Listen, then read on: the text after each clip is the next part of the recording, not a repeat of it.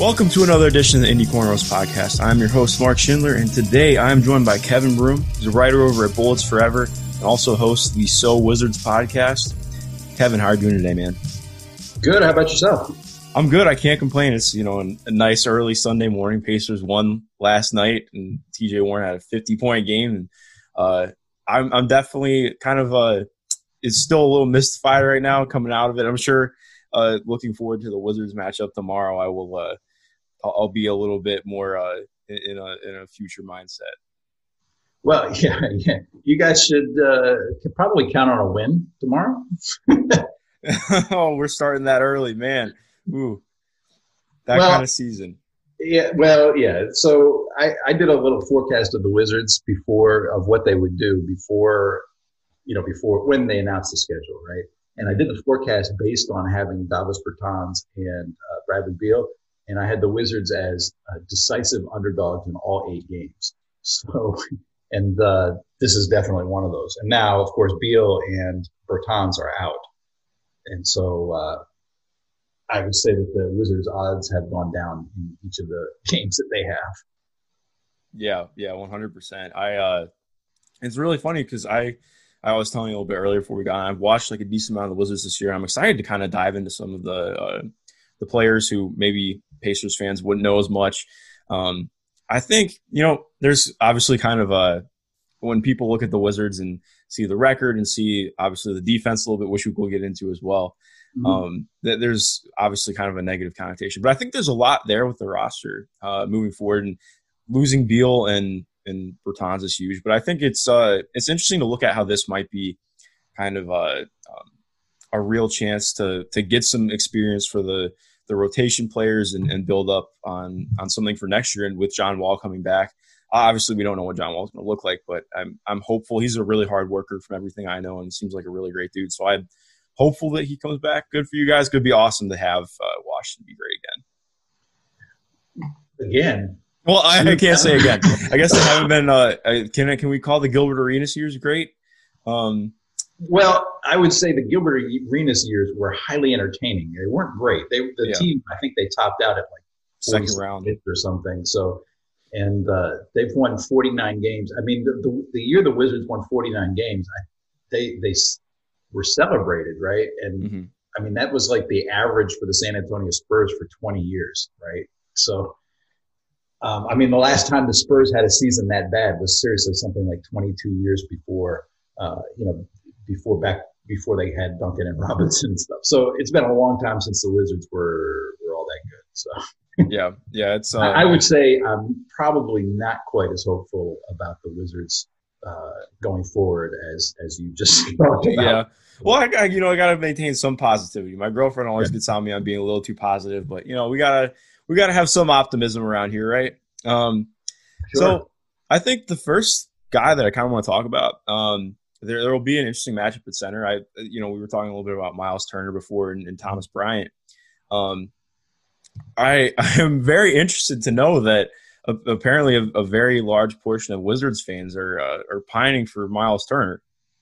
Yeah, I think a lot of Wizards fans, if you did some poll, I'm guessing some somewhere around 90% would say that Miles Turner is the guy who fixes the Wizards because you know the Wizards lack an interior defender, they lack somebody who can protect the rim, and um, I think that they the, the thinking is that the Wizards probably have enough offense already, especially if Wall comes back and he's he's good. You know, the team is talking about him like he's going to return as an All NBA player, All Star level player.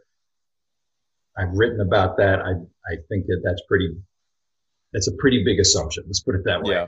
And um, you know, Thomas Bryant is not a good defender. He's he, he lacks defensive awareness. He's has poor technique. He gets down on himself. You know, he's a really emotional player, which is good in some respects. Um, you know, he, he cares, he tries, but he, he makes mistakes and then he gets down on himself and those kind of compound. Offensively, he's excellent.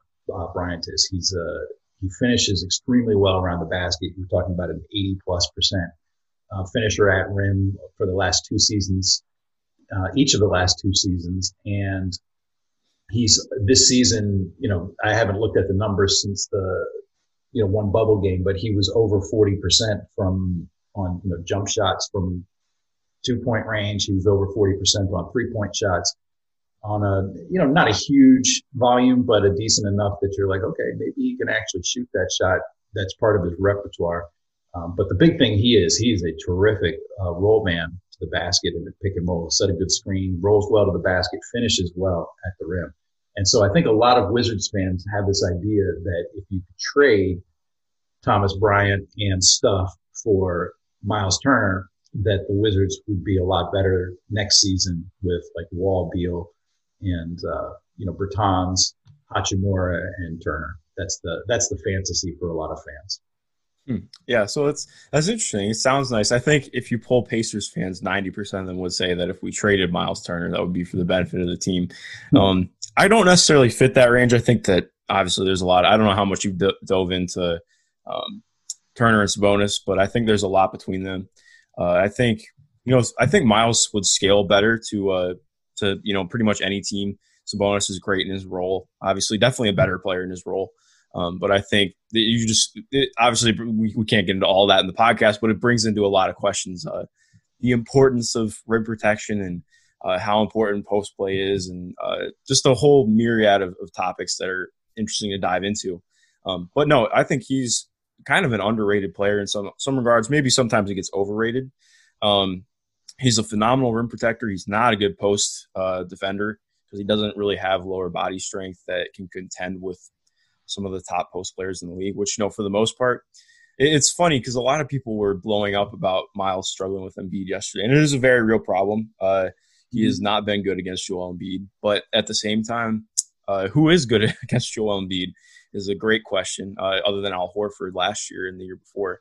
Um, but yeah, no, I think Miles Turner is a great player. I, I think it'll be interesting to see him play against Thomas Bryant. I don't know. Does Thomas Bryant have like much of a post game? Not really. Uh, like I say, he mostly scores in like uh, as a roll man, as a cutter, and um, at least inside, he scores scores more as a roll man, as a cutter, and then um, as on putbacks, he you know will get a decent number of offensive rebounds and mm-hmm.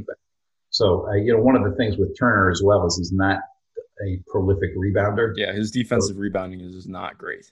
Yeah. So I like, you know, a lot of fans will, Wizards fans have been talking, you know, we'll talk about Turner as the guy who fixes them. Well, one of their problems is, I mean, the first problem, of course, is the Wizards need to make anybody miss a shot. You know, that's been a big problem for them all season long. I think they were dead last in opponent effective field goal percentage. So they need somebody to start making people miss. That's number one. But then they also need to get rebounds because they're pretty close to the bottom in defensive rebounding percentage. So Turner can help them with one of the problems, but not with the other. It looks like. And, uh, yeah, and Bertans isn't exactly a plus rebounder either, if I remember correctly. So that's uh, it'll be a tough front court.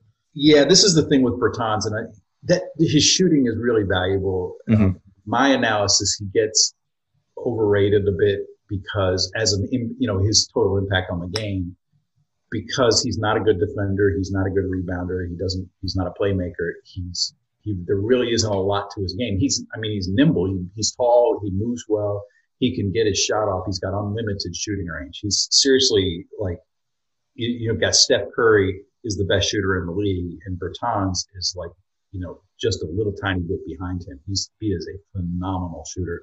There's these great clips of him shooting from like, you know, the the circle like mm-hmm. you know, just a step in from mid court and making like five in a row from there with just like this smooth, easy looking stroke. So he that he's terrific at that. It's just that the rest of his game is pretty deficient. yeah. Yeah, no, that's funny. I actually just kind of remarking on that. Uh, I think Fred Katz wrote a really great piece about uh, the confidence of Davis Bertans and, and watching him take some yeah. just you know crazy shots and warm ups and practice and yeah. um, he kind of reminds me that this is going to come off weird. Reminds me a little bit of Antoine Walker. I feel like he's kind of the guy uh, you know asked why he takes so many threes because I can't shoot for four. Uh, that's how I feel about the there ain't no force. That, that was what he said. Yep. There ain't no force. yep. Exactly. So I feel like that's kind of similar mold for for uh, for Davis Bertans for sure. But he's watching his shots are incredible. Unfortunately, we won't get to see him play. Um, yeah. But that kind of transitions into some of the other wing guys. I'm really excited about. I guess Bertans isn't really a wing. I mean, he's like six eleven. So I guess where do you stop quantifying somebody as a wing? Well, that's a good question. I mean, he's definitely a he's a he's a forward. Mm-hmm. He's you, you can't play him at center, right? He's not a rim protector. He's not a rebounder, so you can't play him at center. It depending on the lineup. See, this is the thing where I guess this is the advantage of positionless basketball is that you can uh, just put him out there and he sort of slides between three and four. It's not like he's going to be a good defender against either the three or the four. So, you know, if you get a traditional wing or a traditional power forward, he's not really going to defend, defend either of them well. So, uh, but at the same time, you're probably not going to like hunt him necessarily defensively. So, you know, the opposing team won't. So you could probably put him on like a relatively weak, weak offensive player and get by with him at least until you get to high pressure games, in which point they probably teams probably would start hunting him in, in ISOs and that kind of stuff. Um, and the, but of course, the problem with that is the Wizards don't really have like a high quality wing to play with them, and you put him with somebody like Hachimura, who's probably more. To be honest, he's more like that like late '80s, early '90s kind of power forward, where he doesn't, at least at this point, doesn't really have three point range. He's more of like a mid range shooter and you know get get to the basket on occasion, but he's he's much more of like a mid range guy. Yeah, see, he's interesting too because especially looking at um, Bertans moving forward. I mean, from everything I know, I feel like it would be pretty crazy to not um, keep Bertans. I think that that'll definitely be a priority from the Wizards. From everything I've heard, I don't know if you concur with that. Um, but it seems yeah, to me like the plan. Their yeah. plan is 100 percent to resign. It would be weird I, I to thought, let him go. Yeah, I thought they should have traded him though at the at the deadline and, and tried to you know get a first round. I think they could have gotten a first round pick for him. yeah, I totally agree because I think there's a conundrum moving forward a little bit. Um, I mean, it seems like Rui's really going to project out as a four long term.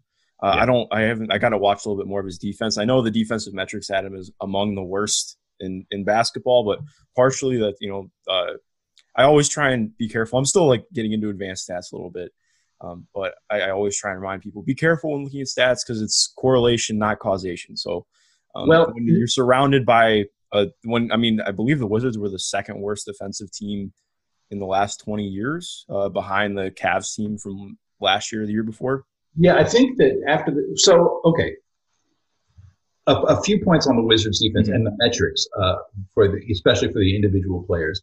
Um, we, we, touched on this before the call, before the, we started recording, but the, the Wizards effectively poisoned their data by having Isaiah Thomas on the floor for 41 games, right? So, like Thomas Bryant, for example, last season, the Wizards were about the same defensively, whether he was on or off the floor, right?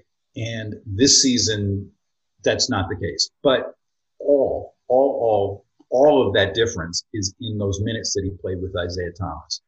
And so with Thomas on the floor, with Bryant, we're talking about the Wizards had a defensive rating of like 127.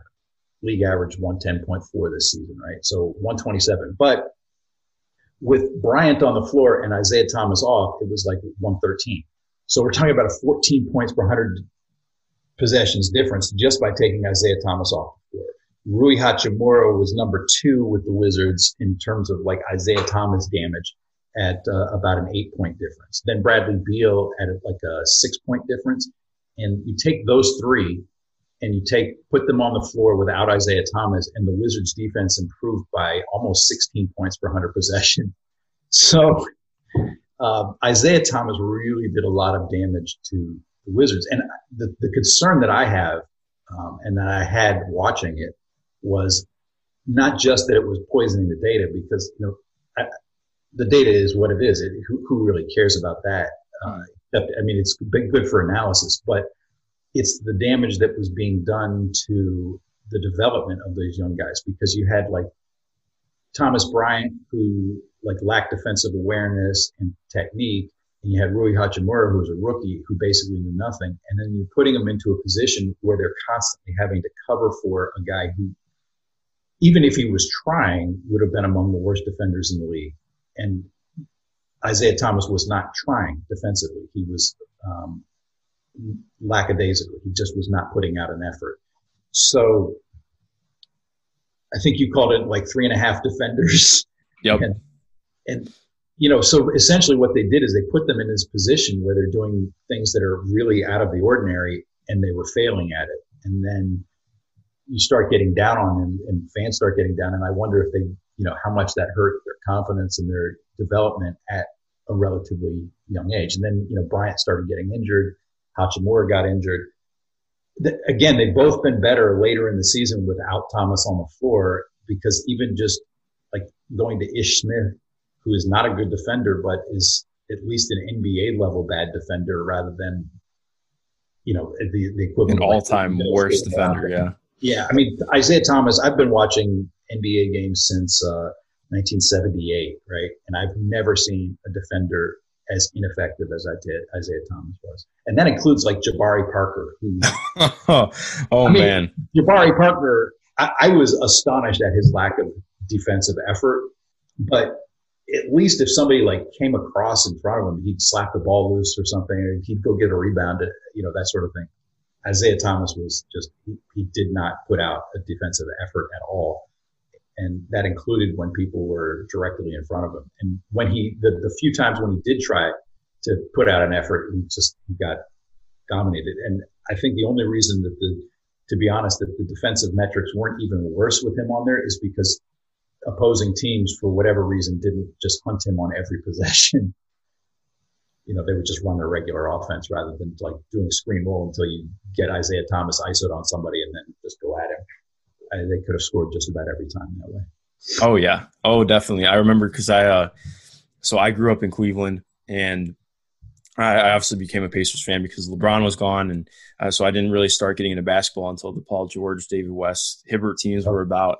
And, um, but I do remember when Isaiah Thomas got traded here uh, to Cleveland, and the the defense definitely took a massive hit. LeBron was not uh, the on court uh, the on court at like, just watching the facial uh, expressions and uh, everything on court is uh, very telling sometimes of how guys feel about each other. And I, I, I don't recall anybody other than Dion Waiters that LeBron hated playing with more. And it's working in LA with Dion Waiters, but yeah, that was a that was tough. Um, I remember how bad that defense was, so I can definitely see where that's coming from. Yeah, yeah. Well, it's amazing it, that that hip injury with Isaiah Thomas. Like, if we're going to be like completely fair to him, mm-hmm. he was. I mean, he was a terrible defender in Boston, but he did try. Yeah. Uh, you know, and he was at least a fringe MVP candidate that one year in Boston until he hurt his hip.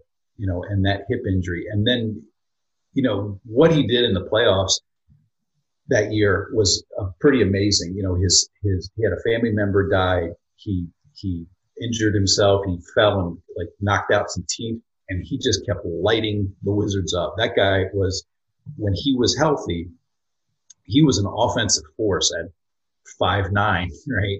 And he was still a bad defender, but at least he was, you know, like like I say, NBA level bad. You know, bottom 10 percent in the league, but he wasn't like the worst ever. Mm-hmm. And um, that hip injury definitely robbed him of a lot of the, that that burst that he needed to one be be like even just a sneaky defender who would sometimes make a play, and two, it also robbed him of like the ability to get to the basket and he could still finish, he could still shot make, but he just couldn't get to the same shots that he, he did like in Boston. Yeah, exactly. So it's unfortunate to see how that stuff works out. Yep. Um, but you know, so transitioning to like slightly happier things, uh, there are a few guys who I'm intrigued by their defensive upside uh, in Washington Losers. I actually just wrote like a little mini piece on on Troy Brown the other day. I really, really like Troy Brown, um, and I think Isaac Bonga. I mean Isak. I believe it's pronounced Isak. Yeah, exactly. um, he is uh, the a the metrics on him are nice, but then the tape on him is really good too. I love his defensive intensity and effort. I think he really needs to put on some more weight. Um, but he started shooting threes a little bit this year after kind of not really doing too much of that the year before. Um, mm-hmm. I'm really intrigued by both of them and would love to talk about them and see your perspective on them. So, um, one, I, I, I, like both guys. Uh, it would be great if Scott Brooks agreed on Troy Brown. He does not seem to be a big fan of Troy Brown. Um, so, it, the, the challenge with Brown and is finding a role with mm-hmm. this Wizards because Beal and Wall are ball are going to be ball dominant. That's just the way it's going to be. And Brown, I think, really needs the ball to be at his best. I don't think he's not like a knockdown shooter. He, he's okay from three point range, although he certainly hasn't been in the bubble. I think he's now like over 13 or something from three point range in, in the bubble, including the scrimmages. But he's not that bad a shooter. You know, he's probably one out of three where the league, you know, so 33% ish, something like that, where the league is probably, if he could get it up to like 36%, which is not that much, but over the course of a season, it, it adds up, right? Mm-hmm. But he's not like a, his ideal role is not standing in the corner and shooting spot ups. His um, ideal role is really as like the ball handler and screen role. He's not somebody who can really create in isolation because he's not like a quick twitch athlete. He's he's big and he's you know pretty strong. He's a good ball handler, a good passer, but he's not going to like do James Harden kind of stuff where he's breaking people down and getting to the rim, or Bradley Beal stuff where he just you know when Beal decides he's going to get to the rim, he pretty much gets to the rim, right? Mm-hmm. Um, so the, it, that said, Brown's a good defender. He fits well in that respect. Um, I think his ideal role is like as a third guard but the Wizards seem to, Scott Brooks cast him as a small forward. They tried playing him with Beal. That did not work. They, they brought him off the bench. That worked a little better because he could get the ball a bit more. Um, but that's, I think, what they're going to have to do is, you know, maybe he's the primary ball handler when Beal or Beal and Wall are off the floor. Um, but again, they, they, when, when they had Beal off the floor this season, they pretty much would pair him with one of the point guards so that he was again playing off the ball. You know, I can understand why they're trying to develop in, him in that way, but it's like I said, his his skill set seems to be more of somebody who needs the ball, and um, I don't know where it goes from there. I think he I think he just turned 21. I'm not. I yeah, he was one of the younger players in the league this year. Yeah, he. I mean, they drafted him. He was still only 18 years old when they drafted him, um, and so you know he was only he's so young that he still has a lot of developing to do physically as well as uh, you know his game. So, but I, I, like him a lot. I think he's got a potential to be a really solid player. Um, I don't think he's going to be an All NBA player at, at, any point, but I think he can be a really solid rotation guy, just the kind of guy you really value if they can figure out how to use them properly. And we'll we'll see on that. Um, with Bonga, I, I, agree with you. I like him a lot. I don't think he necessarily needs to put on weight. He does definitely need to get stronger. Um, I think that the, the league is moving much more towards like just quickness in general, mm-hmm. quickness, speed, and I think that's important. But he definitely needs to get stronger. And the big thing with him is he needs to he needs to just do more. There needs to be more volume in everything that he does. I, I, I like what he does overall. He's you know hit threes this season, but on very low volume, so it's hard to be sure that this is like a genuine change in, in skill.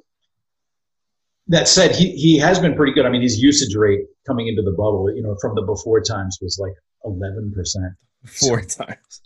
We're, we're, we're, talking about somebody who basically shoots only when he's wide open. Mm-hmm. And, um, there's value in that, especially if he can become a truly like lockdown defender. He's not there yet, in part because he's not strong enough, uh, but he could get there. So, I mean, if he could get to a, like a borderline all defense level defender and hit threes, I mean, he'll play 12 years in the league at least, you know, and he'll be valuable because he, he can sort of move. He's really switchable, especially if he gets stronger. They're playing him as a, you know, as a small forward, but he could definitely slide between three and four, um, because he's a big guy and he, he does have some, some ball skills and he, if he's can genuinely shoot, you know, like I said, he, he could have a th- career as a three and D guy for, you know, 10 or 12 years. Yeah, definitely. And so that actually brings me to another just kind of random aside.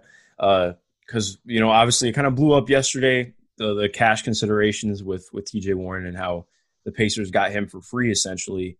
Uh, well, actually got paid to take him. Um, it's funny looking at how the Wizards got Isak Bonga and uh, Thomas Bryant. And I think most people would look and be like, well, you know, they're just rotation players or whatever. But it just shows kind of the difference between how uh, a small market has to be savvy in building their rotation out and how for larger markets, sometimes it doesn't, not that it doesn't matter, but um, I mean, that was a major roster mishandling uh, trading because I, I don't like remember going back and looking at the Lakers team last year and the year before they were so devoid of depth and having like mm-hmm. actual quality NBA players.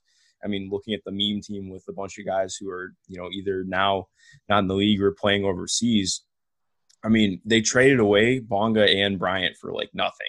I, I, I just remember that being totally mind blowing at the time. The, the Bryant thing is even worse because you know the Lakers had him um, for his his rookie season. They barely played him, and then they released him in the offseason for reasons that I cannot even begin to understand. And the Wizards picked him up off the, the scrap heap, you know, off of the waiver wire. And it's like, okay, so what? I, I mean, I just, he, he was on a minimum salary and um, the Wizards weren't going to play him, but uh, their centers got hurt, the, the guys that they were planning to, to play ahead of him. And so they, they pretty much forced to play Bryant. And then suddenly it's like, oh, this guy finishes really well around the basket and stuff.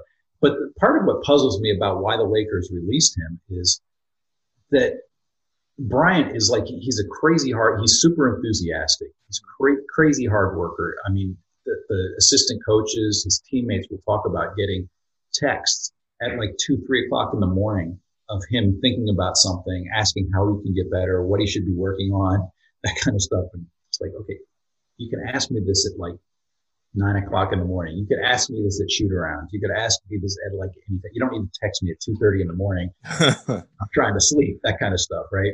Yeah. But you know, you've got a guy with a great attitude who works hard with some talent. It's like, why, why would you release him? And the Lakers did.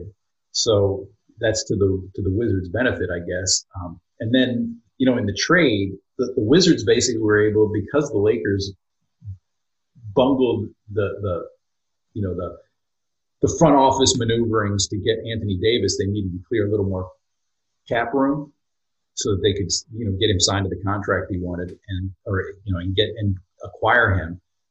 And so they ended up just giving away Bonga and Mo Wagner. And um, Wagner, we'll see. You know, he he played about ten good games for the Wizards, got hurt, and then he's been terrible ever since. So mm-hmm.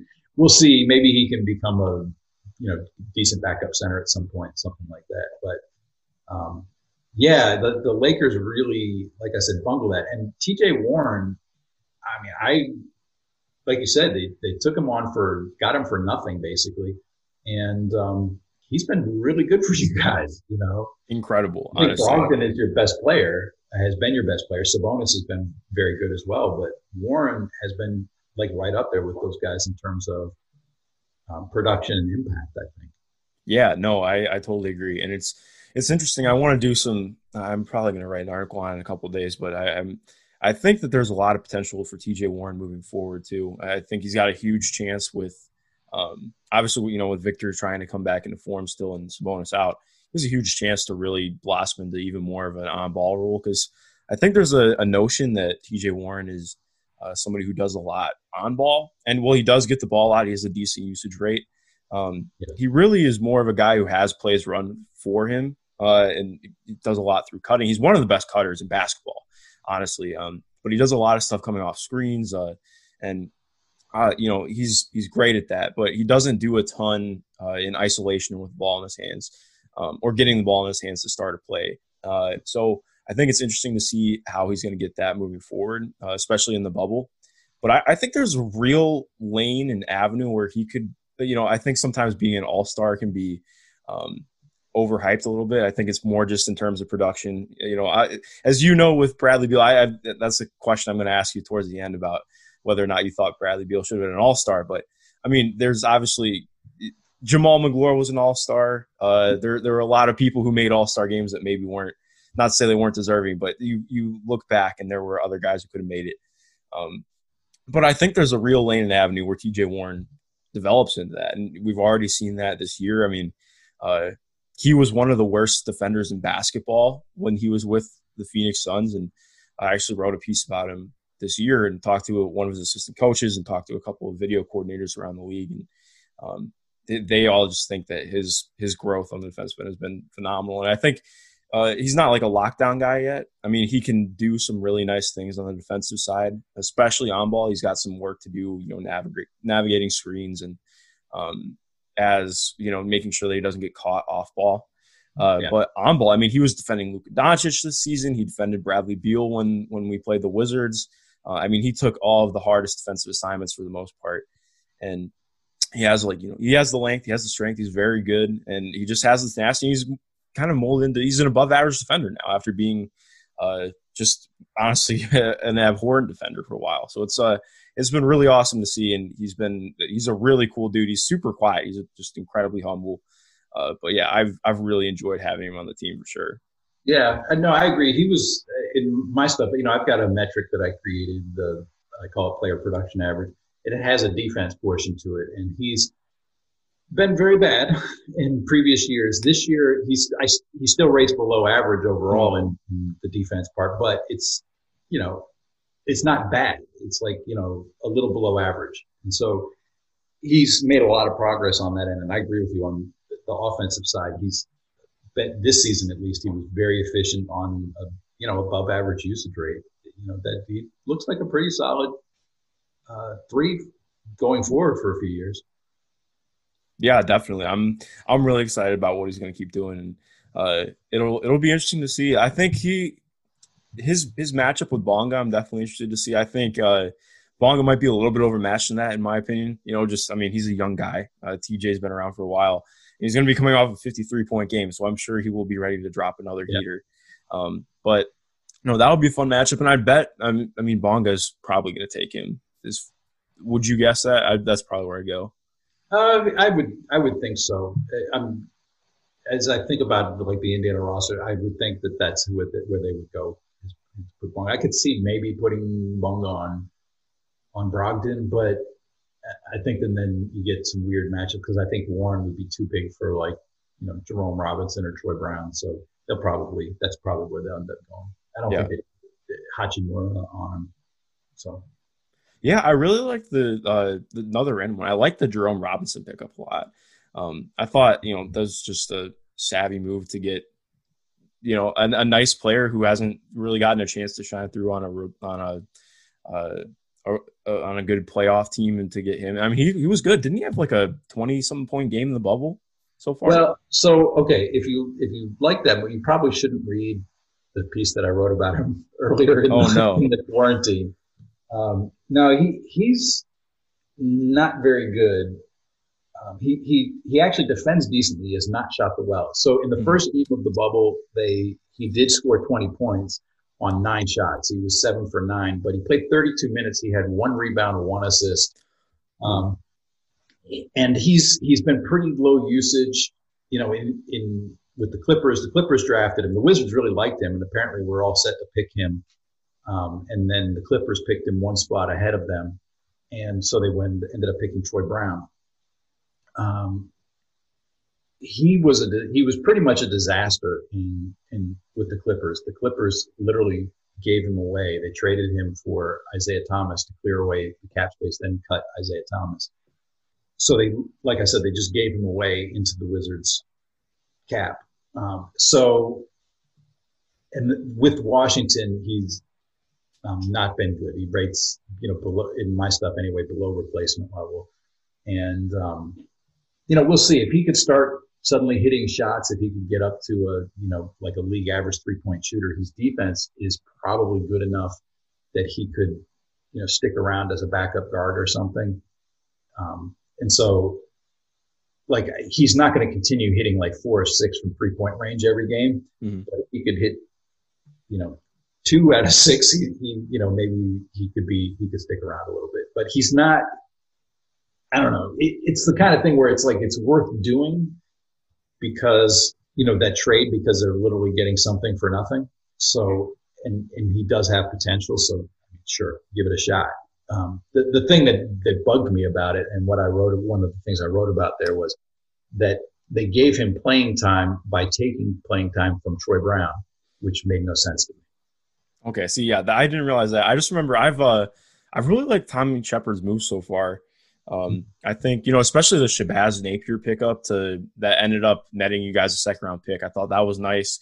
It's like the little small things like that that kind of just from you know my experience and my limited experience, you know, being around everything. Those are the moves that really help solidify you and quote unquote, you know, restock the cupboard moving forward. And yeah. um, obviously, you know, Jerome has. I think I should have worded that better. He was he was pretty bad with the Clippers, yeah. um, but I don't know to to trade uh to trade this version of Isaiah Thomas to get uh, a guy who might work out and be a rotation player is interesting. Yeah. Um, yeah. Oh, yeah. Oh, sorry. With, with no, that's fine. Uh, with with Tommy, I I so I've known Tommy like for good lord, 14, 15 years now. Oh wow. He's he is he's one of the like great people. He he's an incredible networker. He has just this like just connections all over the place. I mean, I started doing at one point like a stat based draft analysis. And, you know, I would send him a text message. Hey, this is what I think about that guy, you know, or tell me what you guys think about this guy. Right. And I would send him a text about a player and he would come back. Oh yeah, I know his dad, you know, and I'm like, how do you know his dad? Oh, well, we played together and, you know, we played college football together or I played against him it's just like he knows freaking everybody. It's yeah. amazing. So far, I, I like what he's been doing in terms of I call them marginal moves. Like he's just keeps getting worming his way into deals and extracting a little mm-hmm. bit of it, right? And so picking up a couple second round picks, you know, here and there, that's a one a huge difference. Ernie Grunfeld, when oh man, Ernie Grunfeld would just give them away. I mean, he, he thought second round picks were useless he would constantly say things like, well, we have enough talent. We have enough young players. And to me, that's crazy, right? Because the second round, my, my thinking on second round is one, you're going to get a minimum salary player. And so two, just you, you want a lot of them, right? Because they're, they're basically non-guaranteed minimum salary guys. If they work, then you've hit the lottery, right? And if they don't work, you just cut them and move on. It's like there's there's no real loss there. So, you know, get more of them and use them. And Tommy is is seems to be doing that now. He hasn't made a like a big move yet, and you know there've been a couple of potential, like in the draft, for example, a couple of potential moves that could have been like really big that maybe haven't turned have, won't turn out quite so great. And so what I'm mm-hmm. talking about is like, for example, picking Hachimura. You know, he, he could have picked and say Brandon Clarke, who was actually a better player at Gonzaga than Hachimura. Their projection, their forecast was that they think Hachimura is going to be a better pro. We'll see. You know, Brandon Clarke is pretty freaking good. Yeah. So, um, and then in the second round, when they picked Schofield, they could have taken Bol Bol. You know, Bol went two second, uh, two picks behind them. Now everybody else passed on him because of concerns of health and personality and you know attitude and that kind of stuff. But we're talking a lottery level talent that was available in the second round. And Schofield is not going to work out. I, I don't think I'd be surprised if he becomes even like a competent three and D player. I mean, he if he works crazy hard, I think he could be like a PJ Tucker type. But I, I don't I don't know whether he's gonna. Yeah, I don't see any reason to forecast that. I'm just mm-hmm. saying that's like the type of player. And you know, I, at the time, there were a lot of Wizards fans thinking when the when the Wizards acquired that pick and were in position to take him that that's who the pick was going to be because it, he's the kind of the perfect swing for the fences second round pick. Doesn't work out, you haven't lost anything, right? And then they pick Schofield, and they're like, yeah, okay, he's a guy. Yeah. No, that's funny. Uh, especially looking at too, like I, I, I don't know. I think it was probably good um, in some regards that there wasn't a, uh, a swing for the fences thing because it feels like the. I mean, obviously, as you know, Bradley Beal's been in trade rumors for like a year and a half now. It feels like, yeah, uh, maybe even longer. Uh, and I, I don't know. I, I kind of want to gauge where you're at with Bradley Beal and, and how you feel about him moving forward and a, do you think he should have been an all star? And do you think that, because uh, I have my own opinions on it, I think it's kind of hit or miss. Um, yeah. But I, I'd love to hear what you think. So with Beal, it's interesting. So one, I, I, I really like him as a player. He's a very good player. Mm-hmm. Where I differ with like the Wizards and a lot of Wizards fans is I do not think that he's like one of the. He's not a guy who turns you into a championship contender. He's he's top twenty in the league. He's not top seven, right? And yeah. I think that a lot of the, the Wizards think they, at very least, they treat him as if he's like one of the top seven guys. And like I said, he's not that. He's very good though. So I thought, especially when Wall ruptured his Achilles, that the Wizards should have gone ahead and just begun a rebuild, trade Beal, get you know as much as you can for it. I I know that the Clippers actually called them when they were trying to get Kawhi, and Kawhi, his first instruction was get an All Star and I'll come get another All Star and I'll come, right? And mm-hmm. they, I know that the Clippers called the Wizards. They ended up on Paul George, um, in part because the Wizards said no, they didn't want to trade Beal. Like I said, I I would have traded him by now. I think for um, you know a couple number ones or for several number ones, you know, and and some young players. But the Wizards are on this strategy of reload because they think that they're going to be contenders in the East when Wall gets back and Beal and that they're going to have Hachimura and whoever they get in the lottery this year and Bertans, who they got for basic for nothing. I mean, San Antonio gave him away so that they could sign Marcus Morris, who didn't sign with them. Mm. Which is another. That was one of the most awkward, uh, awkward moments of the off season for sure. Yeah, yeah, that was really strange. And you know, Bertans obviously would have helped the Spurs this season, but you know, whatever. The, it, to the Wizards' benefit on that, that's just another example of those marginal moves we were talking about, where that one turned out very well for them. So with Beal, the weird thing is I had him borderline All Star. You know, when the All Star voting was complete, right? Mm-hmm. And so I felt like there was a good argument for him being on the All Star team, and there were also equally good arguments for other players ahead of him. And after the All Star, after you know when they came back from the All Star, after the the teams were announced and Beal was left off, he suddenly started playing better. He, he oh, he was incredible. Better, and so now he's played himself to a point where, like, if we did All Star voting right now, he's a lock for Eastern Conference All Stars, no question. But he's borderline for All NBA. Like, I could make really good arguments for including him as like the sixth best guard, or I could make arguments for some guys ahead of him and it depends on like where positions fall and all that kind of stuff. I he's not top 15 um, overall, but depending on how you chop up the positions, you you could sort of work your way into him being there. Um, but again, I would have him just out of of all NBA. So he was borderline All Star, then he played better, and now he's borderline All NBA. So I think he'll probably miss on both this season. Yeah, no, I I agree. I think it's uh it's interesting too. I mean, looking at the defense, um, I think I personally, just in my opinion, I think that it was overblown a little bit. I know he was bad on defense, like very bad on defense, um, but I think obviously, I I, I mean, not to be a unkind to the Wizards, but I mean their defense was not playing defense pretty much. I mean they their, their goal was to go out and score a ton of points, and obviously they did play defense, but I mean you can speak on the level of that, of course, and um, but I think, you know, just looking at what the load he was carrying offensively, I mean, I believe his usage percentage was like 30, 35%. It was right around there, I think. Um, and just like the sheer amount he was doing, obviously his defensive effort could have been much better.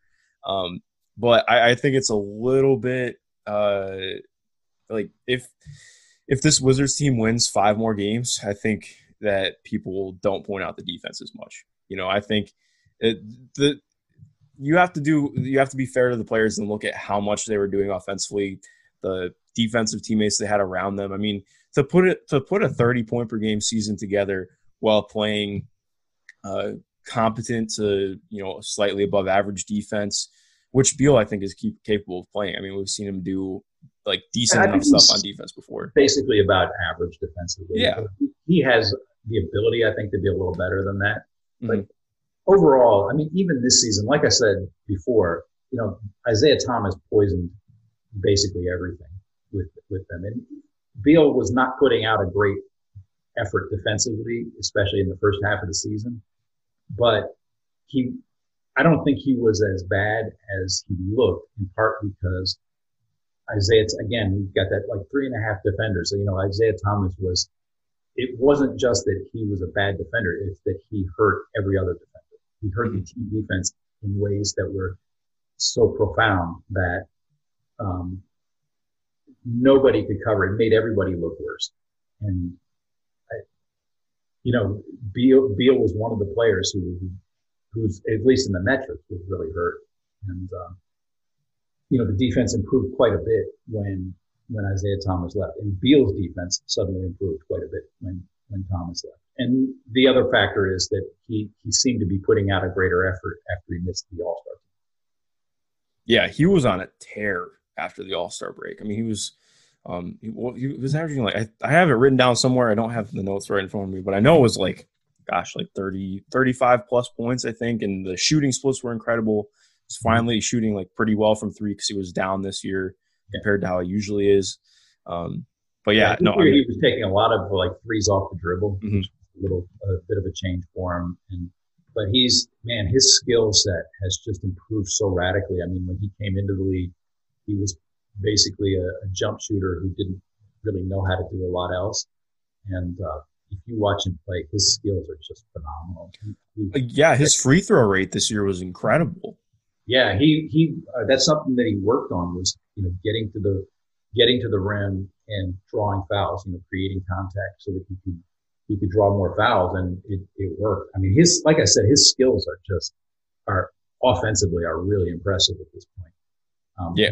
Defensively, he's got, you know, he, he's, he's not bad defensively. And I think that at least in my metric, the defense part of my metric, that bears out there.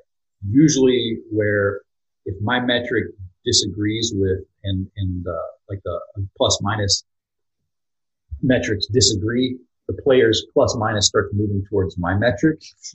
And, um, that's a little bit of what happened with Beal is that the two started getting closer together after the All Star break, after they got rid of Isaiah Thomas. Yeah, no, that totally makes sense. Um, so you know, just kind of uh, encapsulating this a little bit. What, what are you looking for? I mean, I guess we can ask what you're looking for in the Pacers game, and then also just in terms of the bubble and most likely not a playoff spot, considering that the Wizards already. I mean, I think the Wizards had to go seven and one or uh, pretty much win out in order to actually get a chance at going to the to to the to a playing game. Um, but I don't know if they needed to because Brooklyn is going to be pretty bad. Oh yeah, I mean Brooklyn is. I forgot about that. Brooklyn is pretty terrible. I watched them for about five minutes against Orlando the other day, and they were. Uh, yeah. Let's just say Lance Thomas is not exactly in his prime anymore. Yeah, but you know the Wizards play uh, Brooklyn Sunday night or Sunday afternoon, and so we'll see. My guess is when they play, the best player on the floor will probably be like Jarrett Allen, mm-hmm. and the, the second play, best player will probably be Caris LeVert.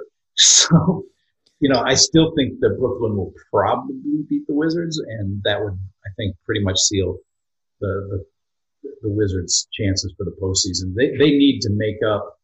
Uh, I figure that Brooklyn is probably going to fall behind Orlando to, mm-hmm. to eight. I don't know if the Wizards can make up two games on the Nets to force that play in, uh, whatever they, you know, the play in tournament. I, am yeah, I'm dubious about whether the Wizards can win enough. I, like I said, when I did a forecast of, you know, the bubble for the Wizards, it looked to me like uh, when it didn't look at the Wizards were decided underdogs in all every game, and uh, like that's true today too uh, with Brooklyn. So now, in terms of what I'm looking for with the, the Pacers, I would expect that the Pacers would beat the Wizards probably, you know, relatively easily. Um, you know, the Wizards will put up uh, some fight. They play hard. Um, they're just young and inexperienced. I mean, their rotation is about 22 years old in the bubble. Wow. Yeah. So, I mean, we're talking about college seniors for the most mm-hmm. part. You know, these, their average age. So, you know, the, the thing that I'm looking for in all of the bubble games are is really just any signs of development. You know, is Thomas Bryant showing more defensive awareness? Is he executing their scheme better?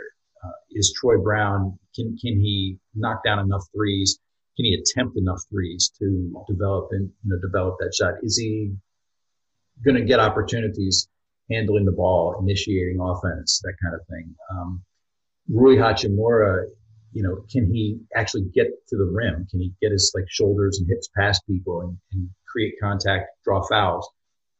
Can can he extend his range out to three point?